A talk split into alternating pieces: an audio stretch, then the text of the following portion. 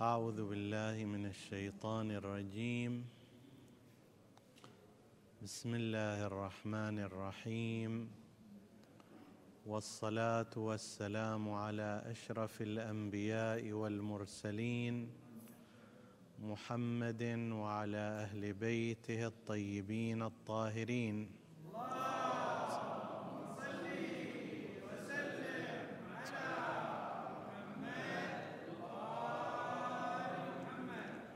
السلام عليكم أيها الإخوة المؤمنون أيتها الأخوات المؤمنات ورحمة الله وبركاته. في وصية هشام التي أوصاه بها الإمام الكاظم سلام الله عليه وردت هذه الفقرات. يا هشام اصلح أيامك الذي هو أمامك. فانظر أي يوم هو وأعد له الجواب فإنك موقوف ومسؤول. وخذ موعظتك من الدهر وأهله. فإن الدهر طويله قصير.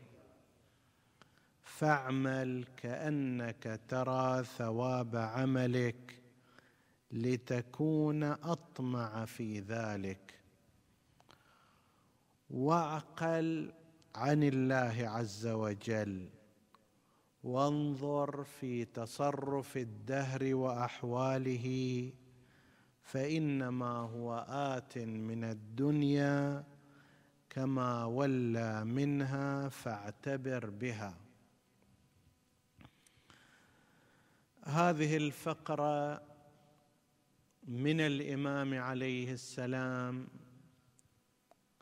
توجيه لهشام أن ينتقل بفكره وتأمله إلى جهتين. الجهة الأولى هي جهة المستقبل والجهة الثانية هي جهة الماضي. جهة الماضي التوجه إليها بقصد الاعتبار فإن ما سيأتي عليك من الدنيا هو نفسه ما مضى فلا تكرر التجربة. قسم من الناس وإن لم يقل ذلك صراحة إلا أنه يتعامل على أساسه عملا. يتوقع أن تصير أشياء غير طبيعية في المستقبل إليه. الإمام يقول لا أعتبر بحال الدنيا. ما مضى منها هو نفسه ما سيأتي. مات أبوك رحمة الله عليه ومات جدك رحمه الله عليه ولم يتغير في هذه الدنيا أي شيء. سارت الدنيا بوجودهما وبعدمهما. ما اكتسباه من عمل صالح يستثمراه في الآخرة. وما فات منهما انتهى الأمر. نفس الكلام سيحصل لك.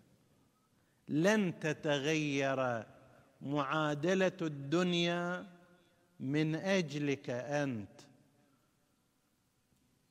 الليل والنهار كما عمل في أبويك وأجدادك وطحنا أعمارهما حتى انتهت سيعملان فيك حتى يطحنا هذه العمر وحتى تنتهي المدة. ما راح يتغير شيء. أنت سيمر عليك ما مر عليهما فاعتبر. ها أنت ترى أمامك هذا الأمر. لو أن شخصا كان في طريق فرأى الناس يرجعون من ذلك الطريق لأنه مغلق. ألا يعتبر؟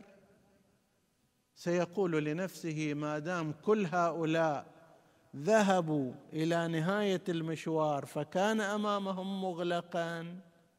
أنا أيضا لو رحت سيكون أمامي مغلق. ليش لازم؟ أنا بنفسي أروح أتأكد. اعتبر بحالهما. تقطع لك مشوار 200 كيلو حتى يتبين لك أنه مغلق. وقد سبقك آخرون وأخبروك وأعلموك وقالوا لك إحنا رحنا وشفنا هذا الطريق مغلق. كيف أن هذا الإنسان إذا لم يلتفت يعاب عليه بقلة الفطنه وبفقدان الحكمة ويلام على ذلك؟ تشوف واحد قبل ربع ساعة راح ورجع واحد قبل نصف ساعة راح ورجع بعد هذه المدة واحد بعد ساعة واحد أمس واحد قبل أمس وإنت تصر إلا لازم تسلك نفس الطريق لا تعتبر. هذا خلاف الحكمة. لكن بعضنا بالنسبة للدنيا يمارسه. يرى أن الذين ذهبوا في طريق الشهوات ارتطموا بحائط الخطيئة. ومع ذلك لا سمح الله ولا قدر. هو أيضا يريد يمشي في نفس الطريق حتى يتأكد بنفسه. يابا ألف وأربعمائة سنة بل آلاف السنين البشر يمضون في طريق الانسياق إلى الشهوات ويرتطمون بالحائط في هذه الدنيا وفي الآخرة عذاب شديد. أما تعتبر بهم؟ هل تتوقع يعني أن تتغير المعادلة لأجل حضرتك المكرمة؟ ما يصير عليك نفس الذي صار عليهم؟ لا لا تتغير الدنيا ولا أحوالها ولا سننها من أجلك. ما جرى عليهم يجري عليك ويجري علي ويجري على غيرنا. فالحكيم العاقل هو الذي يتعظ ويعتبر. هذه نظره إلى الماضي. انظر إلى الماضي ما سبق من الدنيا وقس عليه حاضرك وما سيأتي. هذا واحد. وانظر إلى المستقبل أيضا. فإن المستقبل فيه أصلح أيامك. فيه أحسن الأيام. لو أحسنت إليه. هذه الأيام 24 ساعة. لكن ذاك اليوم الذي سيكون فيه أمرك خالدا في النعيم إن شاء الله. لا يمكن قياسه بهذا اليوم. اليوم الجمعة. نصف النهار قد انتهى. بعد عدة ساعات أيضا يتصرم هذا اليوم وينتهي بخيره وشره بفرحه وحزنه بحسناته وسيئاته. انتهى خلاص. لكن ذلك اليوم الذي هو أمامك هو أصلح الأيام وخير الأيام لأنه لا نهاية له. لا انقضاء فيه فإذا تستثمره بشكل جيد فأنت خالد في النعيم. يا هشام يقول الإمام عليه السلام أصلح أيامك الذي هو أمامك. البعض قد يفسر يفسر هذه أصلح أيامك الذي هو أمامك يعني أيامك المستقبلية. لأن بإمكانك أن تستثمرها وأن تخطط لها بينما لا تستطيع ذلك بالنسبة إلى يومك الحاضر في المقدار الذي تصرم منه ولا في أيامك الماضية. أيامك الماضية خلاص ما تقدر تغير فيها شيء. يومك الحاضر ما مضى منه من الصباح إلى الآن لا تستطيع أن تغير فيه. لكن يوم السبت تقدر. تقدر تقرر أعمال صالحة تقدر تقلل من نومك تقدر تكثر من عملك الصالح تقدر تحسن أخلاقك تخطط أن تكون أفضل هذا تقدر تسوي فيه. فهو أصلح أيامك. قد يتصور هذا أنه كل يوم مستقبلي هو أصلح من الذي سبقه لإمكانك أن تخطط فيه وأن تقرر فيه وأن تغير حياتك في أثنائه بينما لا تستطيع ذلك بالنسبة إلى الأيام الماضية. لكن يظهر بقرينة كلام للإمام عليه السلام أن المقصود مو مطلق الأيام المستقبلية وإنما المقصود هو يوم القيامة. طبعا يوم القيامة يحدده ماذا؟ تحدده هذه الأيام المستقبلية. أنت الآن من باكر تقدر تحدد موقفك في يوم القيامة. بمزيد من الصالحات بمزيد من الالتفات بمزيد من التأمل بمزيد من العبادة بمزيد من فعل الخير تقدر تحدد. التراكم باكر والذي بعده والشهر الذي بعده والسنة الذي بعدها فتحدد بذلك يوم قيامتك. كأن هنا كلام الإمام عليه السلام أصلح أيامك الذي هو أمامك فانظر أي يوم هو وأعد له الجواب. فإنك موقوف ومسؤول. لعل هذه قرينة على أن المراد هو يوم القيامة. موقوف ومسؤول فيه ولا بد أن تعد الجواب. هذا الموقف عادة هو يرتبط بيوم القيامة أن الإنسان موقوف في ذلك اليوم وقفوهم فإنهم مسؤولون. لازم تقدم جواب. وهذا شلون جواب أيضا قسم من الناس يقدرون يقدمون أجوبة لنظرائهم؟ ليش ما حضرت العمل؟ والله تعبت. كنت مريض. ما أدري كذا. المدير رب العمل لا يعلم بحقيقة الأمور. قد يكون فعلا أنت مو تعبان أو تعبان مو بالمقدار الذي يمنعك عن العمل. ولكن ربما تمشي عليه لكن هناك وبعثر ما في القبور وحصل ما في الصدور. النيات تحصل تشهد عليهم أرجلهم ألسنتهم أعضاؤهم أماكنهم زمانهم مكانهم. وين واحد يقدر يبدي اعتذارا هكذا. وقد شهد عليه كل شيء. بيئة الذنب والعياذ بالله. بيئة الذنب تشهد على الإنسان. الفرش الذي مارس المعصية عليه والمقعد الذي جلس فيه والكلام الذي تم تبادله في هذه الأثناء والزمان الوقت المكان البيت الفندق غير ذلك كل هذه تشهد على الإنسان. بعد ذلك أيضا تشهد على الإنسان أعضاؤه. وين يخرج من هذه؟ وفي المقابل تشهد له كل تلك إذا كان في طاعة. يعني مكانك الآن هذا نص متر في نص متر اللي انت قاعد في المسجد هذا نفسه يحضر يوم القيامة. نفسه يحضر لكي يشهد لك بما أطعت الله في هذا المسجد. ومكان الصلاة في الحرم المكي الذي صليته ومقدار المال الذي أعطيته.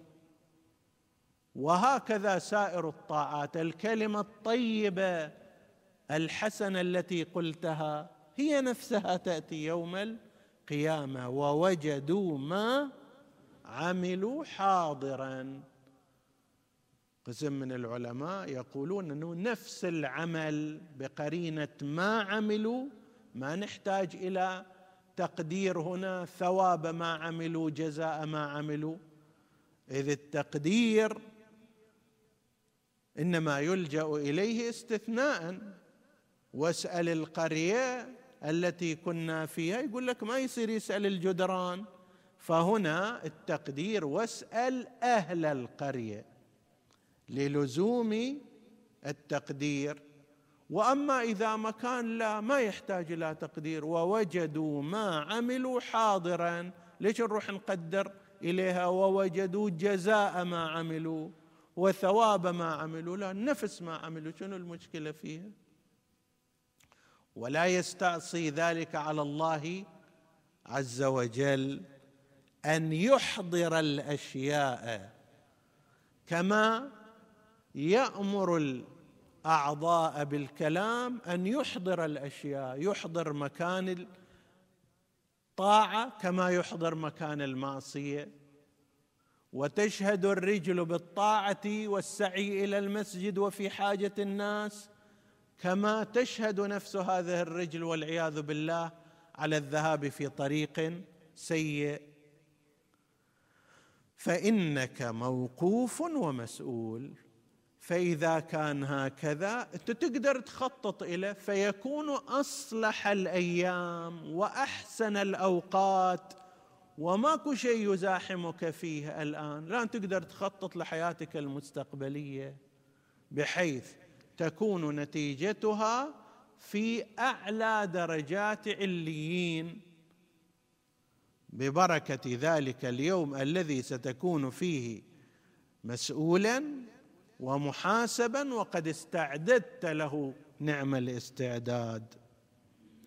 وفي الطرف المقابل وخذ موعظتك من الدهر وأهله. فإن الدهر طويله قصير. كم يعني تتوقع؟ وكم أتوقع من العمر؟ ثمانين سنة؟ تسعين سنة؟ مئة سنة؟ آخر الأمر هي لمحة نظر. أي واحد منا أيضا الآن يتذكر قسم كبير من طفولته وكأنها قريبة يعني. أوه قبل عشرين سنة كذا وكذا صنعنا.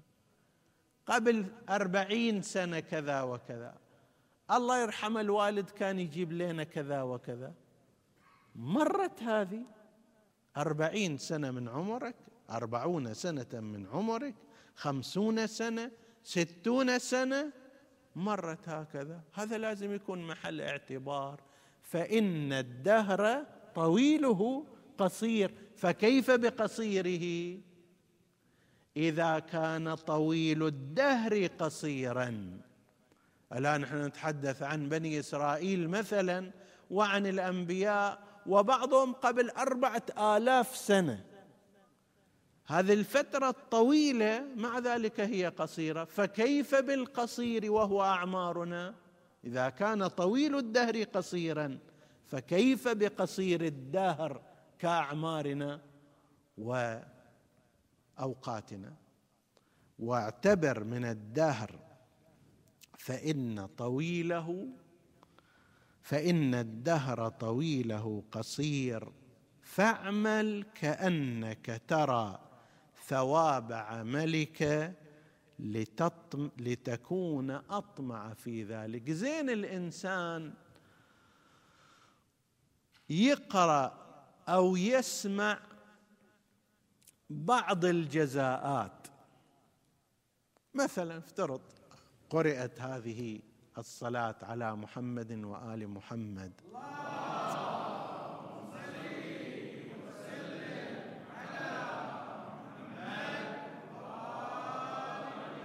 زين لو يخلي في باله ما ورد من الحديث من صلى علي مرة صليت عليه عشر مرات.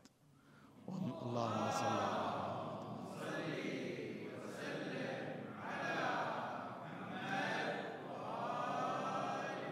ومن صلى علي عشرا صليت عليه مئة.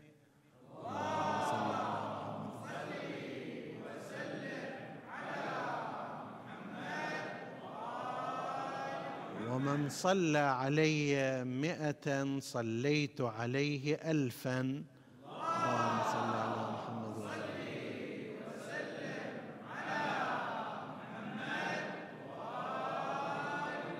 إلهنا كل عشر مرات مضاعفة بس الصلاة مو فقط أنها مضاعفة وإنما صلاة النبي عليك. اللهم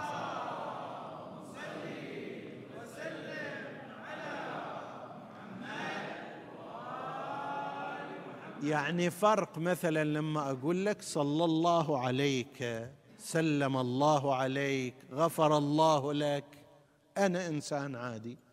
وبين أن النبي هو نفسه يصلي عليك وبدل الواحده عشر مرات. هذه إلى هنا جدا شيء كبير.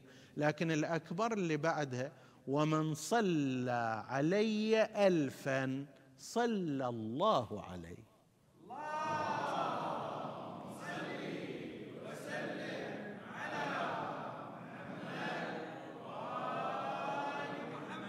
هذا مقام المصلي بعد يحير العقول. الله هو الذي يصلي عليك ومو مرة وإنما الله هو الذي يصلي عليك بعدما تصلي على رسول الله. ألف مرة افترض له الإنسان في يوم الجمعة بس بس يوم الجمعة مو سائر الأيام. يفكر أن يصلي على رسول الله وأهل بيته ألف مرة حتى يصلي الله عليه ومن صلى الله عليه لم يعذبه أبداً.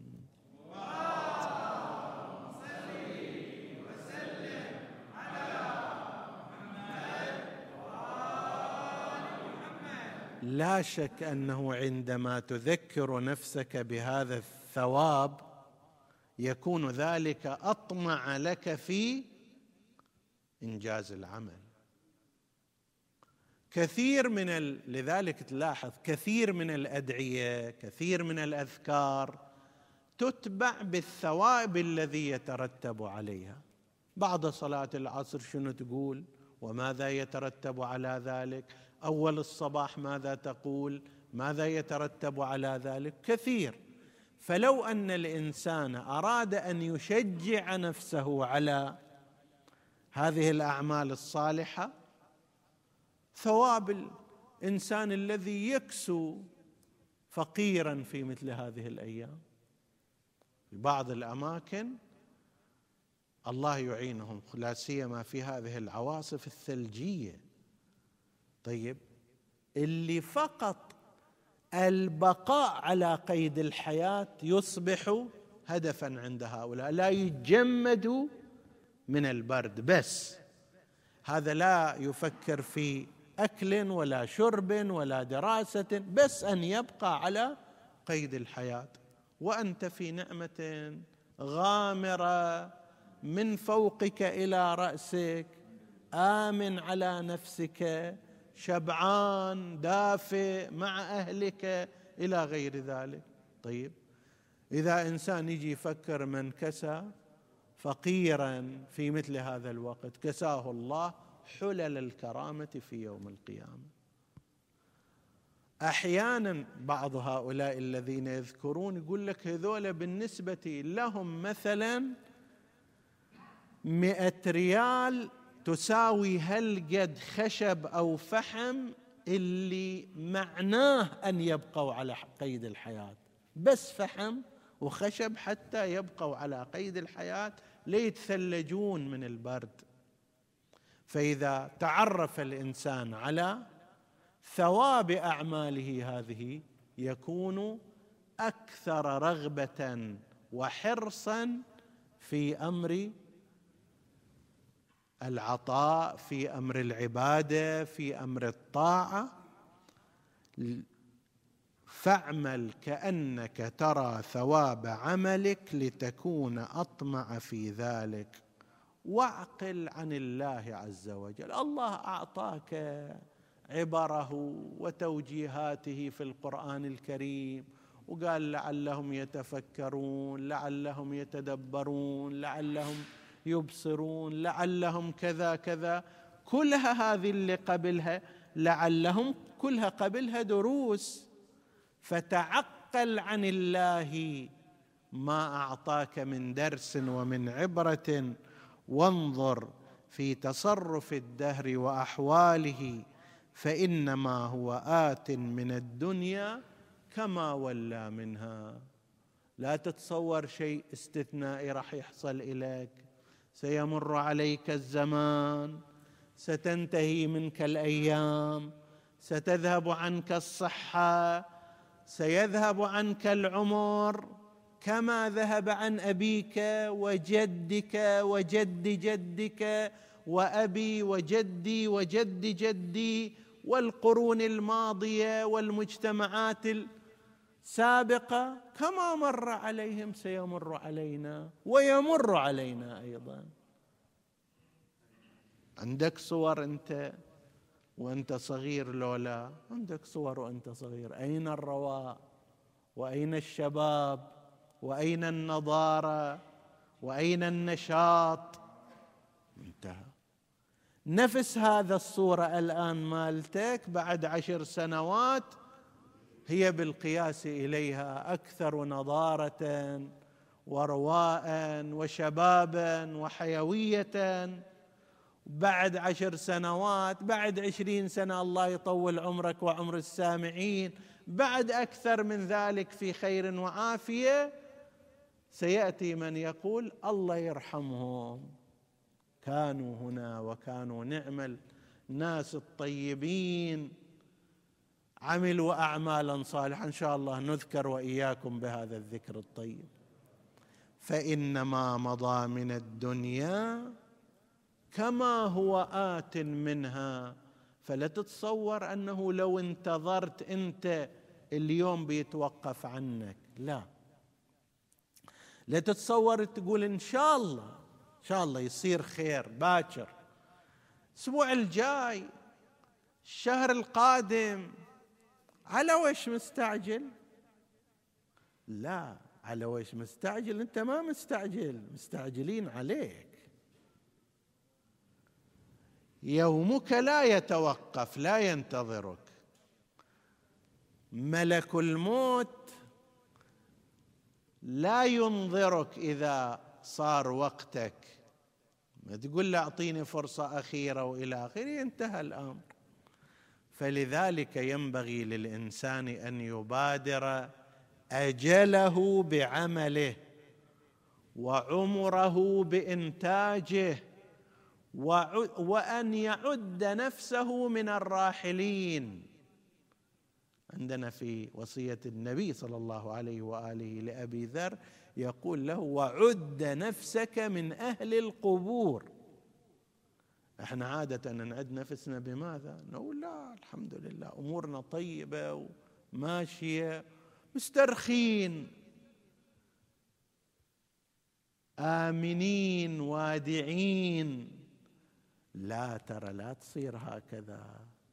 اعلم أن وراءك وورائي واحد يحدونه شايف هذا الشخص اللي يركضون وراه بالصوت شلون؟ لازم يركض. كذلك نحن. حتى إذا ما نستشعره هو موجود هكذا. إذا الليل والنهار يعملان فيك فاعمل فيهما ويأخذان منك فخذ منهما. وفي حديث آخر إذا كنت في إدبار والموت في إقبال فما أقرب الملتقى. هذا جاي من هالصوب وهذا جاي من هالصوب. يلتقون سريعا. نسأل الله سبحانه وتعالى أن يبصرنا بأمورنا وأن يكتب قادم أيامنا خيرا من حاضرها وماضيها وأن يعفو عنا وأن يغفر لنا. إنه على كل شيء قدير. وصلى الله على محمد وآله الطاهرين.